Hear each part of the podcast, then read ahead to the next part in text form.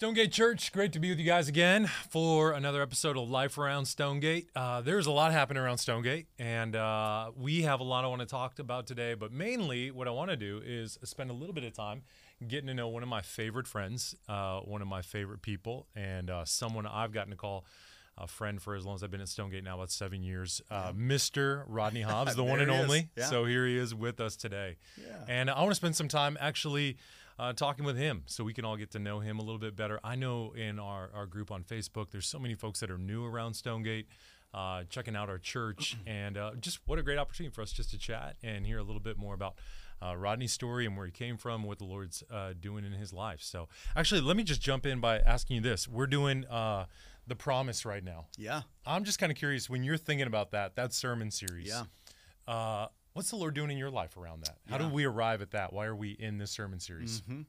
Well, there's a few reasons why we get to various, places in the Bible that we're preaching through. I think on some level there is the what we do around here is preach through the Bible. So it's like, any part of the Bible could work when you're preaching through the Bible. But in particular with Genesis, there has just been so much gold in that. So we started that a couple of years ago, made it through the first 11 chapters. We're just doing so much of the origin work of all of our stories, of the world's story, of the Bible's story, of the redemptive story. So you're just getting all of that in there.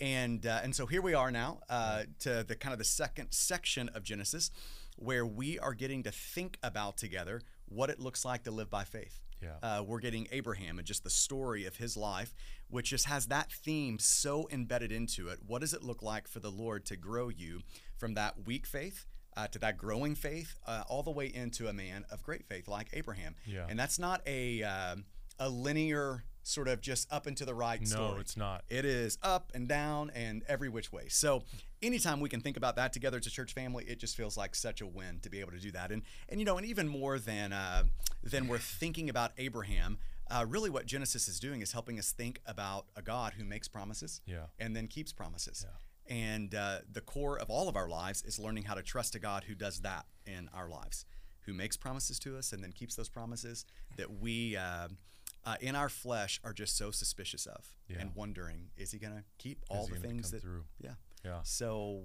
it's that's giving us a chance to think about all of that as a church family, which when I think about in my own heart, all of our lives are complex. We live in a broken world. Mm-hmm. We are all on the journey of the Lord growing us in our faith and really believing that he is a promise keeper. Mm-hmm. And the Lord has me in places in my own life right now where he is asking me, just like he was Abraham, to believe him like that. Yeah. So I want to hear more about that in a second. Just speaking of stories, though, so stories do tell a lot about who we are and who God's made us to be and how we got where we are. Yeah. So speaking of which, your story, where'd you grow up? Tell us a little bit about where you grew up and what that looked like for you. The middle of nowhere. That's where I grew up. So I am an Oklahoma guy. Okay. And if you are a college football fan, you know that this is a great time to be an Oklahoma Sooner. Yeah, big win. Wouldn't you say, Austin? Austin over here is a UT guy, and it was a painful weekend for him. Yeah. But it was a wonderful weekend for all of the Sooner fans. That was a tough one for Austin. So, I grew up in a town of 5,500 people. Mm-hmm. There is a neighborhood coming in across the street from Stonegate that's going to be bigger than my hometown. In your hometown. Yep. So a very small kind of rural area in Oklahoma. So thankful for so much of my upbringing, though. Grew up in a small church, couple hundred people.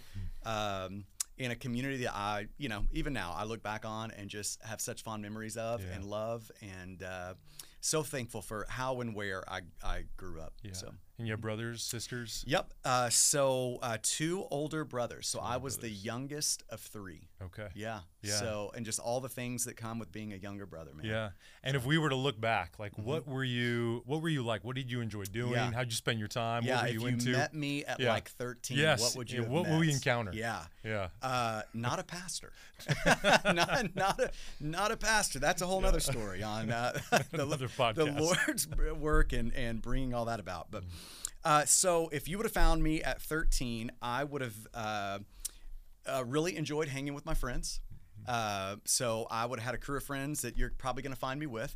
And I was just into the sports world. Yeah. So I grew up just kind of doing a little bit of everything. And that's one of the things that a smaller town, it was a 3A high school in Oklahoma, it gave me the chance to do. So Kind of the big sport in my world growing up was wrestling. I actually mentioned that a few weeks ago, how when I came out of the womb, I slid right into spandex. Yeah, it's a little weird, but that was kind of true for my world. Again, part of being a younger brother. So all of my older brothers wrestled, and so it was just kind of the thing. You're getting lots of reps, too, having older brothers. Yeah, I mean, I'm just getting beat by older brothers all the time, you know. So you'd have found me doing a lot of that. I also played football. Okay. In high school, so I was the quarterback of our football team, did all that. My one claim, I don't know if I've ever told you this, my one claim to football fame. What was that? I've just got one. No, I don't have many. Let's hear it. But my one claim to fame is, so I was the quarterback of our team. Okay. And I beat, well, we beat, it's a team sport. We beat a future Heisman Trophy winner in high school. Hey. Yeah, that's an accomplishment, right? So Jason White went on to play at OU as the quarterback there. Okay. Won a Heisman Trophy. Yeah. And my senior year, we played them in the first round of the playoffs. Was this like seven-man football? Can you believe he would say something like that? No. There's 11 people. There's 11 people. There's 11 people out there, man. Okay. Gosh, the ridicule that small towns get. You went to college. Are you wrestling in college? You doing all that? Did not. So had a scholarship to wrestle at OSU. Okay. But ended up not doing that and went to OU because they had a pharmacy school. My dad was a pharmacist. My mom was a school teacher. Taught kindergarten for 30 years. Wow. How does any person make that? Yes. Yeah. So, but yeah, so went to OU for the sake of pharmacy school. Got accepted into pharmacy school and ended up not doing that. Last second, switched over to business and got a finance degree. And really the thing I got at OU, though, was a wife. That's what I was That's where I met Laura. Yes. And she was a fifth-year senior. Okay. I was a sophomore. And at the last minute, I had a friend say, do you want to go watch Notre Dame and OU? So OU was going to play in South Bend. This was Bob Stoops' first year at OU. And so I knew one guy going. I jump into a 15-passenger van, and we pick up 10 or 11 guys. I think that's who's going. We make the last stop and we pick up Laura. So it was like our little version of The Bachelorette, and I won. You did. And I got the girl. You did.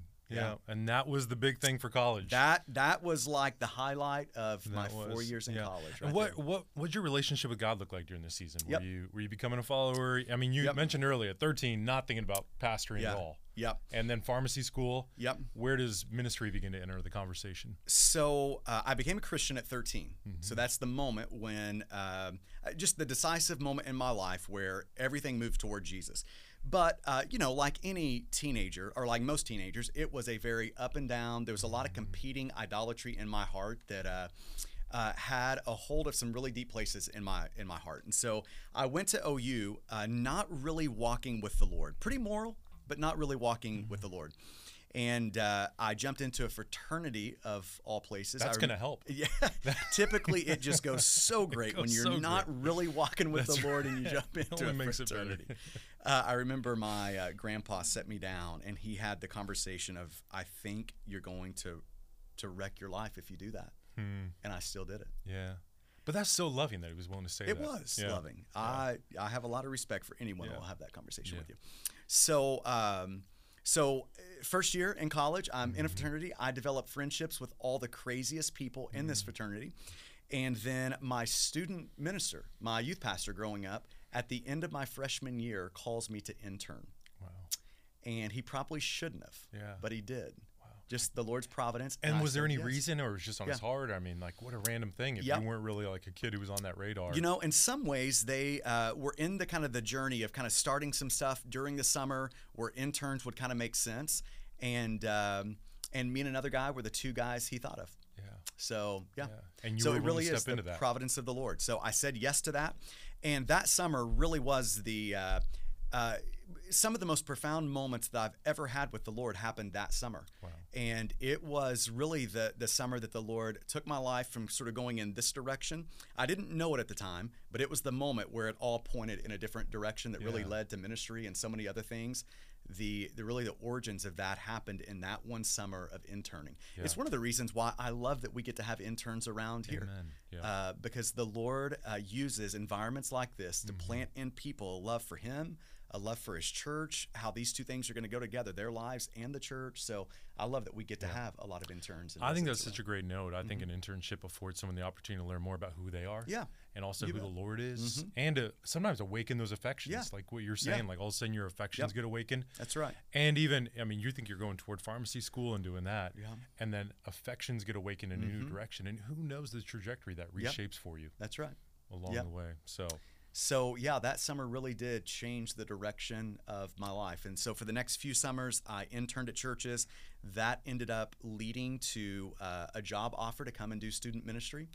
And by the time that rolled around, it felt like, that's probably the next step that the Lord would have for me. So I am as shocked as anyone to have said that then or to say it now. Like when people ask me, what do you do? And I say I'm a pastor, I can't believe that's coming out of my mouth. That's what you're saying. I cannot believe I'm saying that. And did you and Laura, you guys got married right after college? We did. So there was a lot of change in the first 2 weeks of my life after college. So I went from living in a fraternity house with 65 guys to starting a job as a student pastor in ministry to getting married and living with one girl. All that happened within about a 2 week span. So it was a lot of change there. And you're doing student ministry in the area for a number of years. And then in 2009, the Lord leads you to plant Stonegate. So started in 2002 at a church called Walnut Ridge over in Mansfield, and just such a wonderful experience there. Had a pastor, Pastor Randy, who loved me, who gave me a shot, who just spent a lot of time developing me, investing into me in ways that I'm just so deeply grateful for. You know, when I look back on those 7 years at Walnut Ridge, it was the place where I just sort of cut my teeth in ministry, learned what it looked like to preach. And, you know, anybody who's learning how to preach is going to have a lot of lows in that learning journey. It's a humbling process. It's like if those sermons were out there in the world somewhere, I would be horrified because there was a lot of bad ones in there. And, but yeah, the Lord just gave me a really safe place to learn and to grow, which is really what any person needs to grow up in ministry. They need a safe place to do that. And it was a place like that. So I had 7 years to do a lot of that work. And that culminated with Randy asking me if I wanted to plant a church in Midlothian. And you said, where's Midlothian? Where is Midlothian? Could you tell me where that is again? And Midlothian was just like 15 minutes down the road. So, but yeah, that began the whole story of a church starting in Midlothian that we got to be a part of. And so that it's been 14 years. And so 14 years of Stonegate. And I mean, church planting, it never exactly, you can have all sorts of things in vision and you're thinking about, but 14 years ago, what were some of those hopes and dreams? I mean, it's turned out, I mean, incredible. The Lord's been incredibly gracious and kind to Stonegate and blessed this church immensely. But what was in your heart and mind 14 years ago? You bet. Well, you know, it's funny. Whenever you're starting a thing, most of the time the Lord just gives you a sense of what might be a few steps out in front of you. So it was hard to imagine 14 years ago what Stonegate has become and just all the miracles that have gone into making that. You know, when you're 20 people in a living room, when you walk into Stonegate now, it feels very unlikely that this would be the story 14 years you know, later. But if I'm just thinking back to in that living room, what are we hoping for? We wanted to have a church that loved and enjoyed the person of Jesus. We wanted a spiritually vibrant church, a church that cares about lost people, a church that wants people to grow up in Jesus and become mature in him, that really is committed to making disciples. We wanted a church like that, a church that would be really others-centered, that wanted to see other churches planted. And, you know, there is a key moment in every pastor's life where he has to decide, am I going to be about my kingdom or the kingdom? And you can get into empire building really quickly as a pastor. And, you know, from the get-go, I think the Lord put it in our heart to be a place that wants to see the kingdom of God grow and expand, even if that comes at the expense of ours. And so, yeah, when I think about the long-term trajectory of Stonegate, if in 30 years from now, Stonegate ceases to be and no one has ever heard again the name Stonegate, if there were a few hundred churches that were going and thriving and just doing great, that would be an amazing. I would take that trade. And speaking of growth, your family also grew here at Stonegate. Yes, it did. So that's your kids. Mm-hmm. You got three kids. Yep, we got three kiddos. Yeah. So Hannah was born the year before we started. Okay. Caleb was born. So we started in August. Caleb was born in November of 2009. So he's really the kiddo that we get to mark Stonegate's age by, yeah, because their birthdays are just a couple of months apart. Yeah. And you know, the longer you kind of live, the harder it is to keep time. Yeah. And so our kids really have become the marker of time. So I'm just watching our kids, and I can consistently have that feeling of them being that big means I'm getting that old, and which is a scary thought. So and then we have Eva, who is our youngest, and yeah, just three kiddos that we have just so enjoyed. Love. One of the greatest joys of my life is being a dad. Yeah, I just can't believe you're a good dad too. I love watching with your kids. Yeah. You're a good dad, man. It really is one of the things that I am just most thankful for in this season of life, that I get to do that. And you guys are kind of a tennis family. So you love tennis. That's how you spend a lot of your free time. You know, yeah, that's kind of your thing. It has sort of, and this is another one of those unexpected twists and turns of life. Yeah, that it has become kind of one of our things. So. Yeah. For my, I've always kind of been around tennis and admired it and enjoyed it. Yeah. And I've always enjoyed watching it. And for my 40th birthday, Laura took me to the U.S. Open.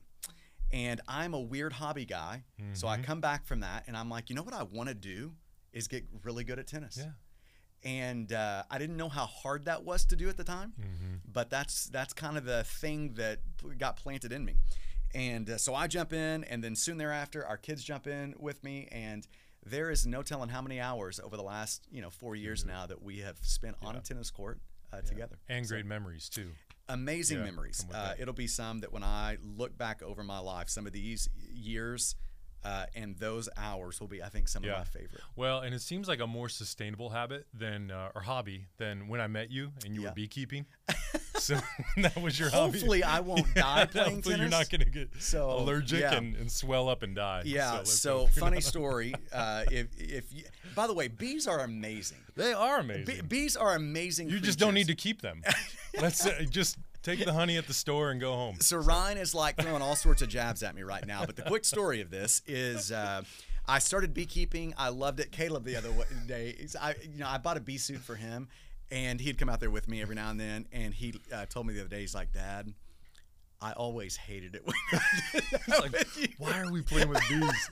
I'm a kid and I know not to do this. I hate every moment of it. So, but I got an inverse sensitivity. So, I stung many times over the course of life, and it all goes okay. And then I'm like, well, it's never done that before. It wasn't a huge deal, but it's like my forearm is bigger than it ought to be right now. And then I got stung again, and I'm a whelp from like my neck down to my knees. It was bad. So I don't know if I'm going to survive the next bee sting or not. That's like the running debate around here. Yeah, we'll find out. And I've been given EpiPens to make sure I survive it. Yeah. But I'd never carry an EpiPen. Yeah. And so Jimmy always gives me a hard time that if I die from a bee sting, he will never forgive me for this. It is pretty unforgivable. Yeah. Yeah. I kind of just have the logic going that someone around me is going to have an EpiPen. Yeah, well, especially on this staff. Yeah. We've got a few folks carrying them around. We've got Austin Terry, too. He can preach in a pinch, so he can just jump in there. Yeah, Stonegate will be fine, really. So it should all go well. Yeah. I didn't go to OU. That's right. We actually would not let a UT guy. Yeah. And that's because there's a little bit more meat on this bone, let me just also say, if you're ever eating a meal with Rodney, chances are about 98% he's going to put honey on it. It can be salad, it can be cereal, it can be a pancake. Like, that is so right. So and put for honey the record, on everything. You should too. Yeah. All right, you should do this too. If you eat Tex-Mex, it's not really Tex-Mex. It's just a honey delivery mechanism of some kind. Yeah, you just put it on. Honey makes everything a little bit better. All right, let's go rapid fire these last three things, and then we'll be done. Favorite food restaurant besides Taco Casa. Oh wow, another jab. another jab But I do like Taco Casa. You do. This is one of those things where whatever I say you should probably take it with a grain of salt, because I had a kid, Caleb, one day a person asked him what his favorite restaurant was, and he said QT. So whatever that's the family I say, you're raising, it's my discipleship in this area is obviously really lacking. So if I had to choose a favorite, I am a steak guy. Yes. So I'm probably doing like a Del Frisco. Yeah. Something in that genre. Because you love the Lord. Yeah. Yeah. But the best meal in the Metroplex for $20 or under is a Perry's pork chop. Mm. This is probably worth the Friday whole lunch. Podcast. If you've listened this long, this is probably the number one thing you need to take. Yes. Eat a Perry's pork chop on a Friday. They're amazing, and it's $20. And don't beekeep. Those are the two things to take away. Watch out for bees. That's right. Next question. Favorite Bible verse? Oh, that is next to impossible for me to answer because there's just so many wonderful Give us one Bible that's verses. Top of mind. Probably the one that first comes to mind when you ask that is John 6:35. I am the bread of life. Yeah. That just says so much about the person of Jesus, who he is, what he's meant to be for us, that he is a person that's meant to be enjoyed by his people. Hmm. So the satisfier of his people. Good. So yeah, we'll land the plane with this. What's God teaching you right now? Yeah. Well, man, that could probably be a whole other, 20 minutes. But I think if I had to choose a word in this season, and this has really been probably like the last 4 or 5 years of my life, it's been the word surrender. It doesn't take long to find the areas in our life that we are trying to grasp for control in. And the Lord has taken me on a really painful journey, some through fostering, some through relational conflict, some through parenting, where the Lord has taken some of the most precious things in my life, the things that I would be most apt to try to control and to grasp and to keep. And the Lord has said, that's the very place I want your hand to open. Yeah. And so through a lot of pain, the Lord has just pried my hands off of some really precious things and teaching me what it looks like to trust him with those things that I love the most. Yeah. Mm-hmm. Man, I've gotten to have a front row seat to a lot of those circumstances the last couple of years, and it's been very admirable and inspirational and encouraging to watch how you walk that out. Yeah. Like there's a deep, authentic love that you have for Jesus. Mm. So it's been really good for me, and I've appreciated it. Well, I don't know how you make it through, for me, the last 4 or 5 years without good friends, and you're definitely one of those men in my life. Likewise. I'm thankful for you. Yeah. And I would just say, too, to brag on Rodney for a second, he's just the same guy. Every room he's in, every space he's in, he's authentic, he's genuine, he walks with integrity. Mm. He really does love his family. You love the Lord and you love people. Mm. So you're a very just easy man to follow and look up to and appreciate. So really respect you and thankful for you, man. Yeah, vice versa, man. So, thank you for that. Well, Stonegate, we love you guys. Yep. And as I always say, if there's anything you need, feel free. If you're watching this on Facebook, just put a comment. We'd love to pray for you, help you in any way we can. If you're listening to this, just email us or reach out. We're here to be your church. We want to love you, care for you, serve you, pray for you in any way that we can. We really do want to be a family. And so thanks for tuning in, and we'll catch you guys on the next episode. Yep.